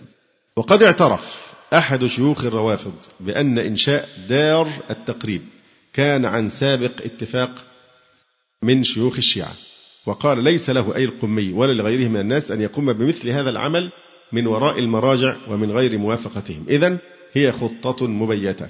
يقول إذا هي خطة مبيتة والغريب فيما يبدو أن هذا الأمر غير واضح عند بعض أعضاء الجماعة. حتى خفي عليهم الجهة التي تمول دار التقريب. حتى قال أحد كبار أعضائها بعد مضي أربع سنوات على إنشاء الدار قال ورى بني ويجب أن يرتاب معي كل عضو بريء أنها تنفق عن سخاء دون أن نعرف لها موردا من المال ودون أن يطلب منا دفع اشتراكات تنفق على دار أنيقة بالزمالك في القاهرة فيها أثاث فاخر وفيها أدوات قيمة وتنفق على مجلتها فتكافئ القائمين عليها وتكافئ الكاتبين فيها وتتأنق في طبع أعدادها وتغليف ما يطبع إلى غير ذلك مما يحتاج إلى مورد فياض. فمن أين ذلك؟ وعلى حساب من يا ترى؟ ده كلام الشيخ عبد اللطيف السبكي. يعني خدع في الأول بعد ذلك بيتكلم عن هذه الحقائق. أما قيام الشيعة بإرسال داعية لها إلى مصر وهو القمي فلم تكن هذه الحادثة أول مرة بل كان هذا القمي ثالث ثلاثة تعاقبوا في المجيء إلى مصر ورفعوا شعار التقارب والوحدة. في هذا القرن كما أن هذا الصنيع من الرافضة قد سبق ما يشبهه في العصور الغابرة. كان في عصر السيوطي توفي سنة 911 السيوطي. حضر من إيران إلى مصر داعية من دعاتهم. أشار إليه السيوطي في كتابه الحاوي. وبسبب ذلك الداعية الإيراني ألف السيوطي رسالة إيه؟ مفتاح الجنة في الاحتجاج بالسنة. يقول الدكتور القفاري كما تبين لي أثناء زيارتي إلى مصر من أجل جمع المادة العلمية للموضوع أن هذا القمي لم يكن آخر رسول من الروافض أيضا فقد قامت الرافضة بعد رحيل القمي وتوقف نشاط دار التقريب بإرسال رسول آخر يدعى طالب الرفاعي الحسيني ويلقب نفسه بإمام الشيعة في جمهورية مصر العربية. إلى مصر ولم يرفع هذا الرفاعي شعار التقريب الذي أثار ثائرة بعض علماء السنة بل حاول الدخول إلى قلوب المصريين بمدخل يتقن الروافض اللعب فيه وهو مدخل آل البيت فأنشأ دارا سماها دار أهل البيت. تقوم هذه الدار بنشر كتب الروافض وإحياء مواسم الروافض والتبشير بالرفض بأساليب مختلفة بين أهالي مصر. وقد أنشأت هذه الجمعية مركزا لها بمدينة القاهرة بالمعادي واستخدمت أساليب متنوعة لنشر عقيدة الروافض بين أهل السنة. فاهتمت بتلقين النشء الصغير هذا الاعتقاد ولذلك أنشأت فصولا للتقوية في بعض المواد للمرحلتين الإعدادية والثانوية. وهي تستخدم ذلك وسيلة لتحقيق غرضها في تربية النشء على عقيدة الرفض. كما استعملت وسائل أخرى للدخول إلى قلوب الناس والتأثير فيهم فأنشأت مستوصفة وقامت بإعطاء مساعدات مادية وعينية واحتفلت بمناسبات الروافض الدينية وأقامت ندوات تتحدث عن آل البيت ومحنهم كما أصدرت نشرات دورية وغير دورية ويلاحظ في هذه النشرات غلو في آل البيت ففيها أن آل البيت هم السبب الوحيد للنجاة وهم أفضل الخلق بما فيهم النبيين إلى آخره. أما المذاهب التي تسعى للتقريب بينها فقد أعلنت التقريب بين المذاهب في حين اقتصر نشاطها في التقريب بين دين الشيعة الإمامية وبين مذهب أهل السنة. أما لون هذا التقريب ومعناه فقد رفعت شعارا ومفهوما للتقريب ونفذت شيئا آخر. رفعت الكلام هنا عن دار الإيه؟ التقريب بين المذاهب. رجعنا للموضوع الأساسي اللي هي دار التقريب بين المذاهب الإسلامية التي أسست هنا في مصر على يد بعض شيوخ الأزهر. رفعت شعار التقريب بين أصحاب المذاهب مع احتفاظ كل بمذهبه. يقول الرافضي القمي مؤسس الدار إن دعوتنا أن يتحد أهل الإسلام على أصول الإسلام التي لا يكون المسلم مسلما إلا بها وأن ينظروا فيما وراء ذلك نظرة من لا يبتغي الفلج والغلبة ولكن يبتغي الحق والمعرفة الصحيحة. فإذا استطاعوا أن يصلوا بالإنصاف والحجة البينة إلى الاتفاق في شيء ما اختلفوا فيه فذاك وإلا فليحتفظ كل منهم بما يراه وليعذر الآخرين. ويحسن الظن بهم. فإن الخلاف على غير أصول الدين لا يضر بالإيمان ولا يخرج المختلفين عن دائرة الإسلام. وتقول مقدمة كتاب دعوة التقريب ليس من غايتنا أن يترك السني مذهبه أو الشيعي مذهبه وإنما نريد أن يتحد الجميع حول الأصول المتفق عليها ويعذر بعضهم بعضا فيما وراء ذلك. ومن هنا ولدت قاعدة الإيه؟ المنار الذهبية. نتعاون فيما اتفقنا فيه ويعذر بعضنا بعضا فيما اختلفنا فيه. كثير من الناس بتتوهم إن مؤسس هذه العبارة هو الشيخ حسن البنا رحمه الله. لا الشيخ حسن البنا مش هو اللي أسسها. دي قاعدة المنار الذهبية نسبة إلى المنار وهي مجله الشيخ رشيد رضا رحمه الله تعالى. وهنشرح تجربته أيضا مع الشيخ. فدي سر نشأة قاعدة المنار الذهبية. لأن أصلا رشيد رضا رحمه الله تعالى لما توفي حاول أن يخلفه في امتداد مجلة المنار الشيخ حسن البنا لكنه لم يستطع فتوقف إصدار مجلة المنار. قاعدة المنار الذهبية مش مؤسسها حسن البنا رحمه الله إنما مؤسسها الشيخ رشيد رضا رحمه الله تعالى. المهم يعني في هذا المناخ بدأت فكرة نتعاون فيما اتفقنا عليه ويعذر بعضنا بعضا فيما اختلفنا فيه.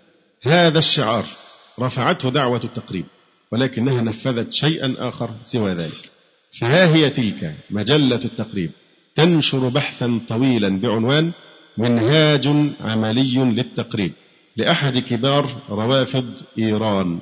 يطالب فيه أهل السنة بأن يرجعوا في دينهم إلى مصادر الشيعة الثمانية وبأن ينصب كرسي لتدريس فقه الروافض في مصر وآخر لتدريس عقائدهم وأن يعترفوا ويؤمنوا بمسألة الإمامة عندهم. يبقى هو التقريب تقريب السنة إلى الشيعة وليس العكس. ولم يقتصر الأمر على مجرد الدعوة بل قام الروافض بتزيين آرائهم للشيخ شلتوت شيخ الأزهر رحمه الله وعفى عنه في هذا الموضوع.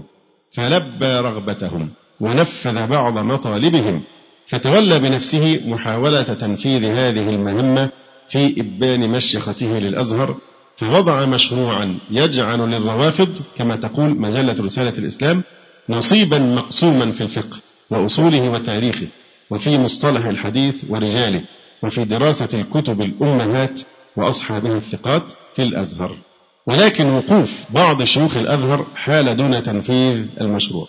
وأشهرهم الشيخ محمد حسنين مخلوف رحمه الله تعالى أنكر على الشيخ شلتوت هذه الخطوة.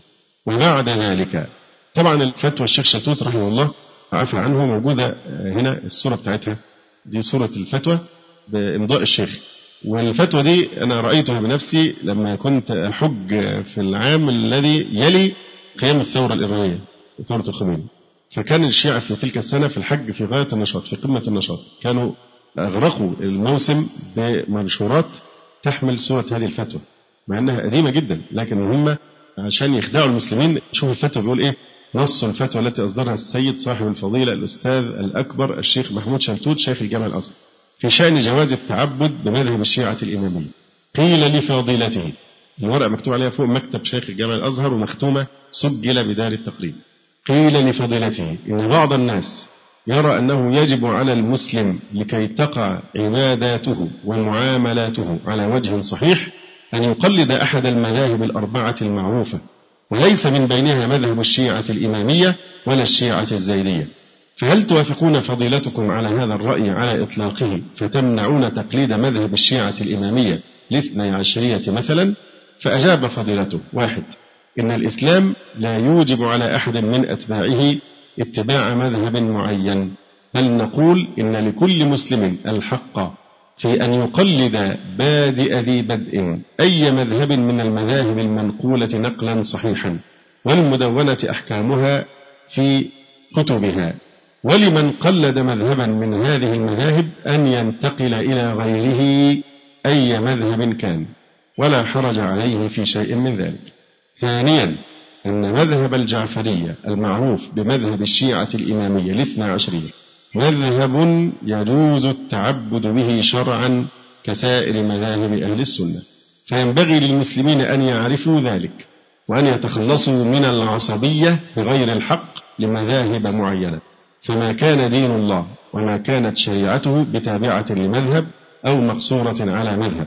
فالكل مجتهدون مقبولون عند الله تعالى. يجوز لمن ليس أهلا للنظر والاجتهاد تقليدهم والعمل بما يقرونه في فقههم ولا فرق في ذلك بين العبادات والمعاملات. محمود شلتوت. وفين العقائد. تحتها مكتوب السيد صاحب السماحة العلامة الجليل الأستاذ محمد تقي القمي السكرتير العام للجنة تقريب بين المذاهب الإسلامية. سلام الله عليكم ورحمته. أما بعد. فيسرني أن أبعث إلى سماحتكم بصورة موقع عليها بإمضائي من الفتوى التي أصدرتها في شأن جواز التعبد بمذهب الشيعة الإمامية راجيا أن تحفظوها في سجلات دار التقريب بين المذاهب الإسلامية التي أسهمنا معكم في تأسيسها. وفقنا الله لتحقيق رسالتها. والسلام عليكم ورحمة الله. شيخ الجامع الأزهر محمود شلتوت. فطبعا دي يعني فتوى تاريخية. والشيعة إلى الآن يحاولون أن يستدرجوا شباب أهل السنة بهذه الفتوى أنها صادرة من شيخ الأزهر. وبعد ذلك يخرج التقي القمي عن تقيته ويكشف هدفه وغرضه ويزيل الستار عن مهمة الدار الخفية. فيدعو المسلمين صراحة دون تورية أو تقية إلى الأخذ بعقيدة الشيعة وآرائها. فيقول بعد أن يزعم أن أهل السنة في مصر أخذوا ببعض آراء الشيعة الفقهية يقول فماذا عليهم؟ أي أهل مصر أنتم بدأتوا تقبلوا بعض الفروع الإيه؟ الفقهية من مذهب الشيعة. فماذا عليهم لو استقبلوا ما وراء الفقه كما استقبلوا الفقه؟ ما بالمرة بقى يا جماعة تعالوا نخش كمان في العقيدة. اشمعنى الفقه تقفوا عنده؟ فماذا عليهم لو استقبلوا ما وراء الفقه كما استقبلوا الفقه؟ وما الفرق بين الفروع العملية والفروع العلمية؟ ثم قامت الدار بالدعاية للتشيع عن طريق نشر الكتاب الشيعي وترويج بين أهل السنة. وراحت تستكتب بعض ذوي الأطماع المادية والنفوس الضعيفة لوضع مقدمات لكتب الشيعة التي أزمعوا نشرها بين أهل السنة.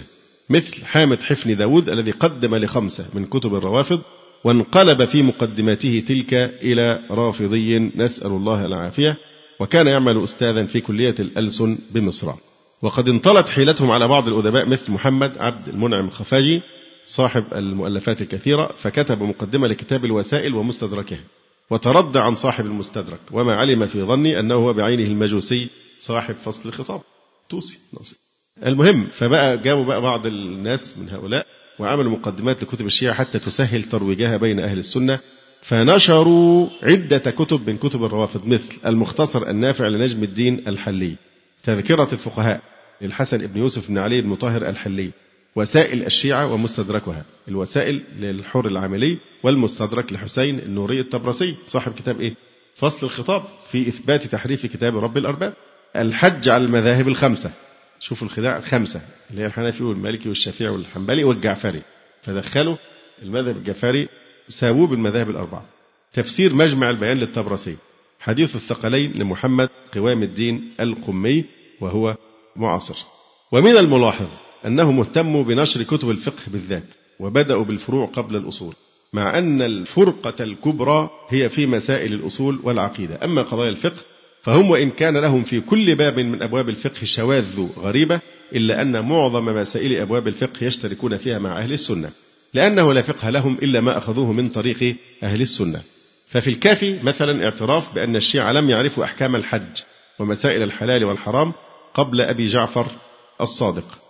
مجلة الدار اللي هي مجلة رسالة الإسلام كانت تتولى الدعاية للتشيع والدفاع عن عقائد الشيعة والتعريف والدعاية بكتب الشيعة ونشراتها والثناء والمديح لرجالات الروافض وتأبين موتاهم وتسطير أخبارهم ونشر مقالاتهم وكلماتهم. كما تتولى الدار إقامة الحفلات وإصدار النشرات وكتابة المقالات في مناسبات أئمة الروافض الاثنى عشر.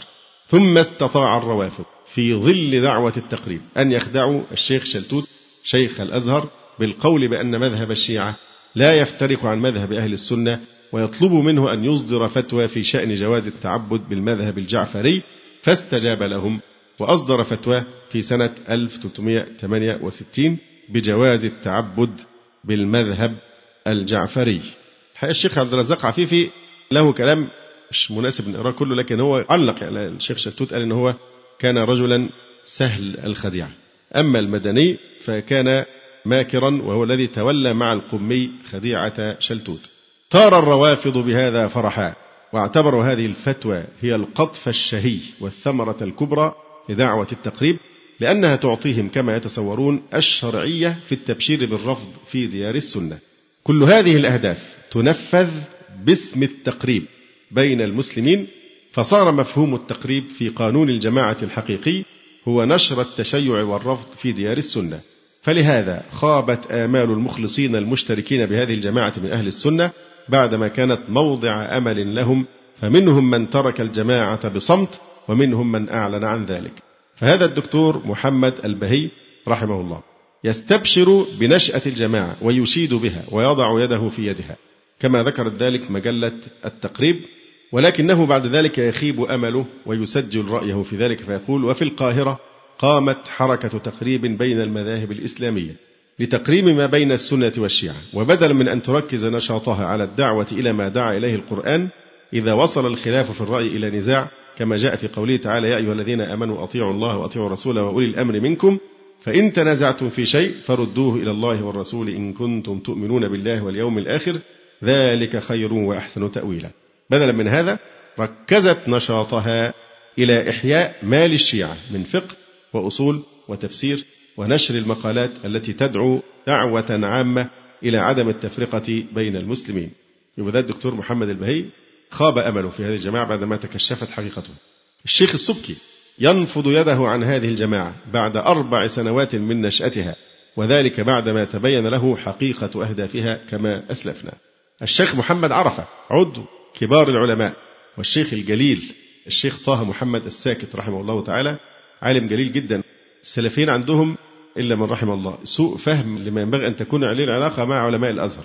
في نوع من سوء الظن والحذر شوية مع علماء الأزهر وده كلام في غير موضعه علماء الأزهر حتى كثير منهم من الأشاعرة. كان لهم مواقف مجيدة جدا في الانتصار للإسلام. لهم أدوار عظيمة زي الشيخ علي محفوظ. فعلماء الأزهر ينبغي أن إحنا نصحح موقفنا منهم وننصف في الحكم عليهم والاستفادة منهم. زي الشيخ رحمه الله تعالى الشيخ آه، دراز قال دراز دول جبال في العلم. من أئمة العلم الكبار الشيخ عبد الله دراز والشيخ طه محمد الساكت هو جمعت كل مقالته في مجلدين مطبوعة موجودة الآن متوفرة. لتعرفوا قيمة هؤلاء العلماء الكبار الأجلة. الشيخ محمد عرفة عضو كبار العلماء والشيخ طه محمد الساكت وغيرهما يتركون الجماعة بعدما استبانت لهم أغراضها. ويتتابع الأعضاء المخلصون في التخلي عن الجماعة أرادت أن تنشر الرفض في ديار المسلمين باسم الوحدة والتقريب. حتى وصف الشيخ محب الدين الخطيب ما آل إليه أمر دار التقريب وجماعة التقريب بقوله انفض المسلمون جميعا من حول دار التخريب التي كانت تسمى دار التقريب. ومضى عليها زمن طويل والرياح تصفر في غرفها الخالية تنعي من استأجرها. ثم يذكر أنه لم يبق متعلقا بعضويتها إلا فئة من المنتفعين ماديا من وراء انتمائهم إلى هذه الدار وأن العلماء المخلصين من أهل السنة انكشف لهم المستور من حقيقة دين الرافضة ودعوة التقريب التي يريدها الروافض فانفضوا عن هذه الدار وعن الألاعيب التي كان يراد إشراكهم في تمثيلها. ثم يقول الخطيب رحمه الله فلم يبق موضع عجب إلا استمرار النشر الخاضع في تلك المجلة ولعل القائمين يضعون لها حدا.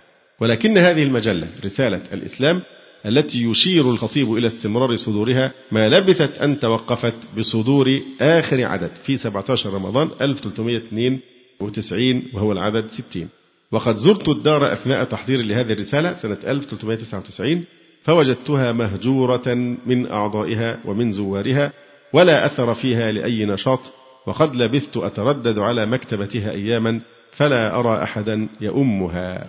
ولما شعر الروافض بفشلها ويئسوا من نجاحها أنشأوا دارا أخرى لنشر عقيدة الروافض بين أهل السنة في مصر. ولا تزال إلى هذا الوقت تمارس نشاطها بمختلف الأساليب وهي جمعية أهل البيت. ثم يذكر أهم شيء في الحقيقة في هذه المسألة وهو التقويم تقويم نشاط دار التقريب بين المذاهب الإسلامية. التقويم. أولا إن استجابة طائفة من كبار علماء مصر أمثال عبد المجيد سليم وغيره لدعوة التقريب بين المسلمين هي استجابة طبيعية لأن الله سبحانه وتعالى يقول واعتصموا بحبل الله جميعا ولا تفرقوا.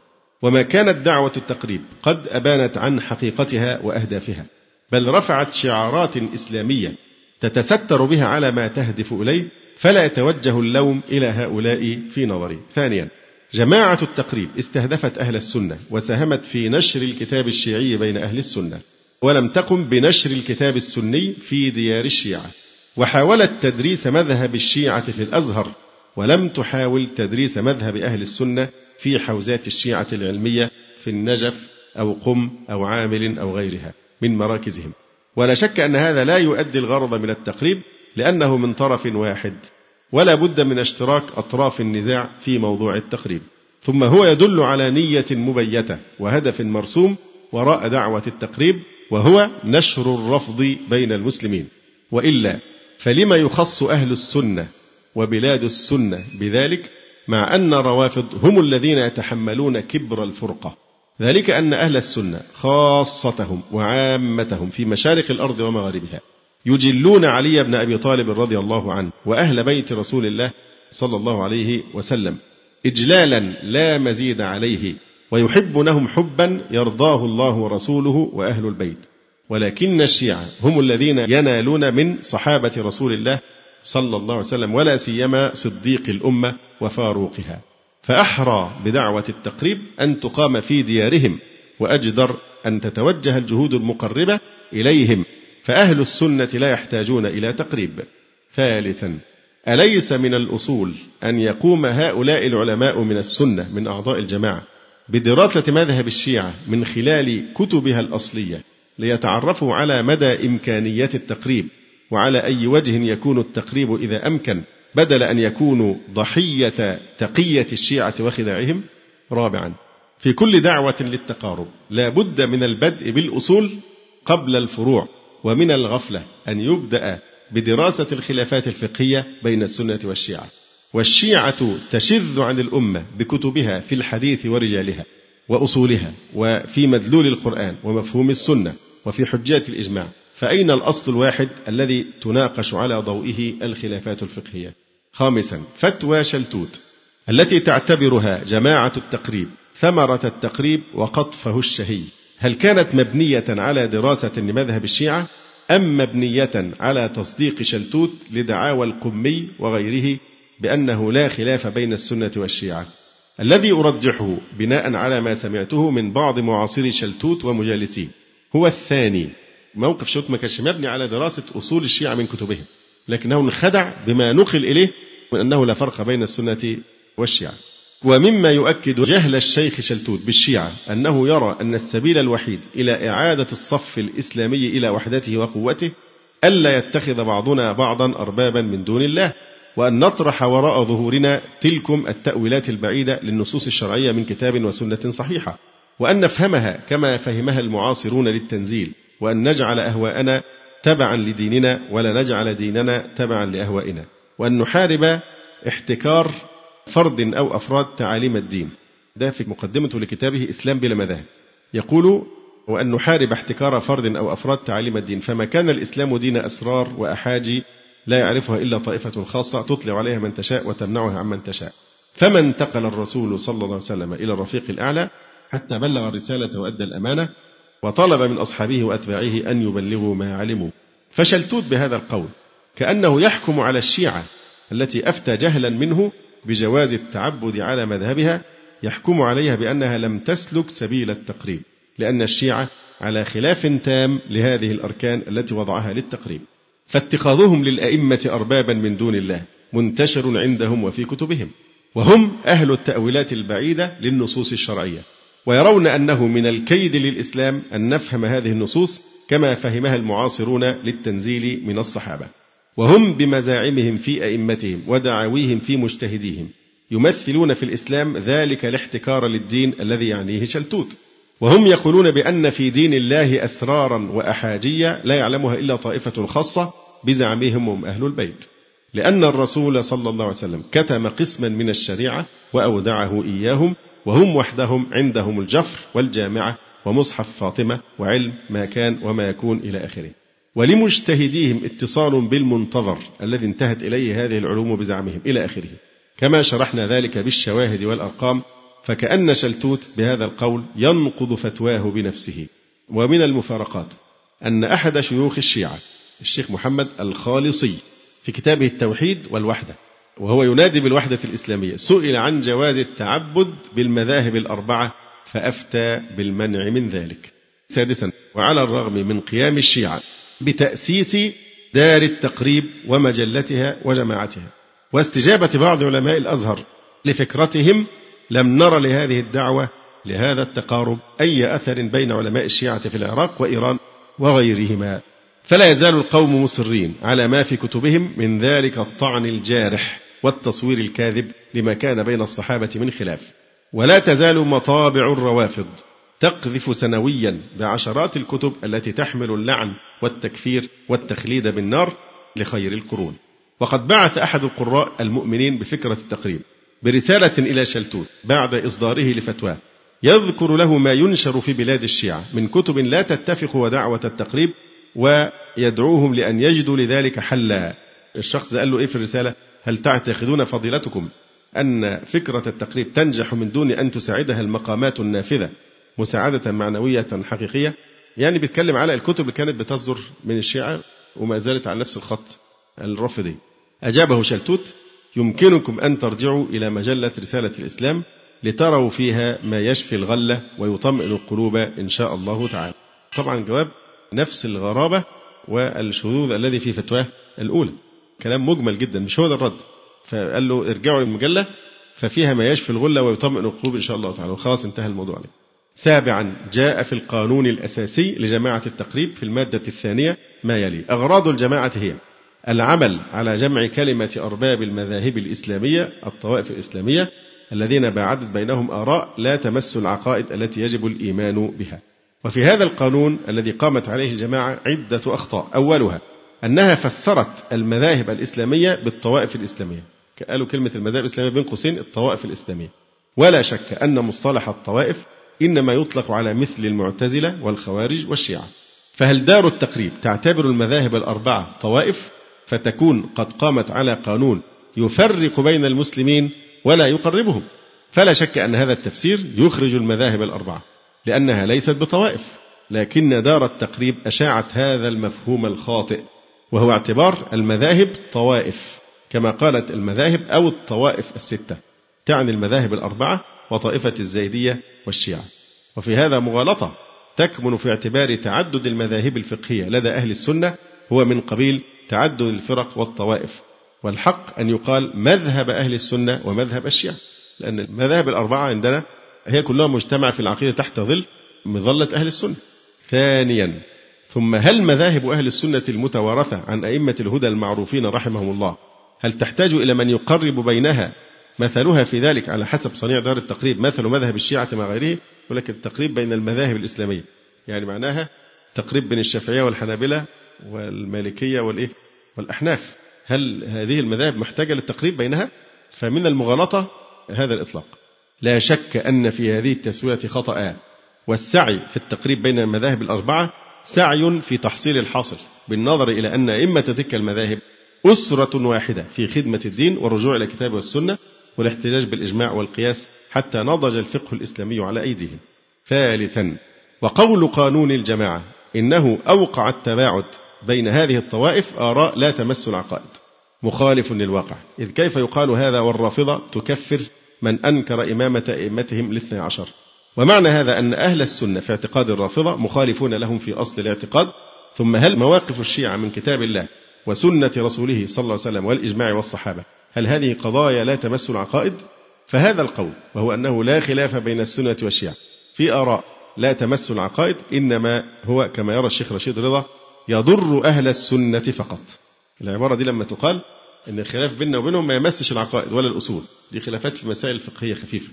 فهذا يضر من؟ أهل السنة فقط. لأن ذلك معناه أن أهل السنة موافقون للشيعة في شذوذهم الذي يهدم الدين والعقيدة ولا يعتبرون ذلك الشذوذ ماسا بالعقيدة. ونكتفي بهذا القدر من التقويم ومن أراد المزيد ففي مجلة الفتح ومجلة الأزهر وكتاب الخطوط العريضة للشيخ محب الدين الخطيب رحمه الله تعالى وما كتبه الشيخ محمود الملاح ما يفيد المستزيد. الشيخ محب الدين الخطيب يعني هو فارس الدفاع دفاع أهل السنة ضد الغزو الرافضي وله جهود كبيرة جدا في مواجهة محاولة الروافض نشر عقيدتهم عن طريق دار التقريب. الدكتور محمود فوزي كتب في رسالته للدكتوراه في محب الدين الخطيب عن هذه الجهود وعقد مبحثا بعنوان جهود الخطيب ضد مذاهب الباطنية الشيعة الإمامية الاثني عشرية. وانتهى إلى القول إن النتيجة لهذه الجهود أنها آتت ثمرتها المباركة فلم ينخدع بهم أي الروافض أحد وفشلت مهمة التقريب. نكتفي بهذا القدر. قولوا قولي هذا أستغفر الله لي ولكم. سبحانك اللهم ربنا وبحمدك أشهد أن لا إله إلا أنت أستغفرك وأتوب إليك.